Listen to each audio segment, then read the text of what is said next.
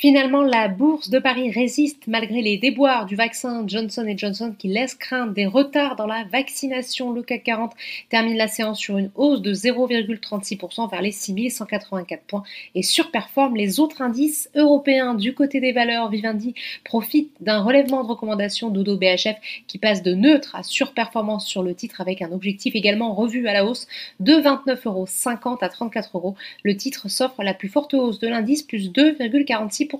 Le marché salue également l'annonce de Maurice Lévy qui souhaite renouveler son mandat de président du conseil de surveillance de Publicis lors de l'Assemblée générale qui aura lieu le 26 mai. Le titre gagne plus de 2% sur cette séance. Téléperformance surperforme la tendance un peu plus de 2% de hausse également, aidé par Crédit Suisse qui réaffirme son opinion sur performance sur le titre avec un objectif de cours remonté de 310 à 350 euros. Le luxe est aussi recherché alors qu'LVMH publie ce soir après clôture du marché son chiffre d'affaires du premier trimestre, Kering affiche la quatrième plus forte hausse du jour, plus 1,69%. À l'inverse, Renault chute, c'est la plus forte baisse de l'indice, moins 1,83%.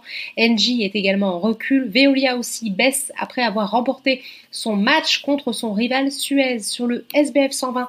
Après deux séances dans le rouge, DBV Technologies rebondit. Neoen est également très bien orienté, c'est la plus forte hausse du jour.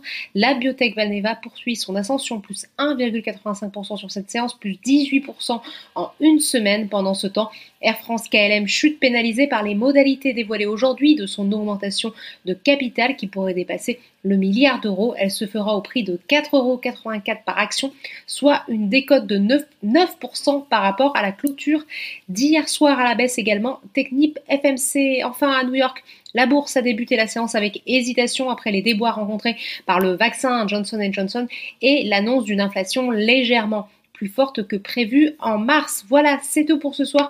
N'oubliez pas, toute l'actualité économique et financière est sur Boursorama.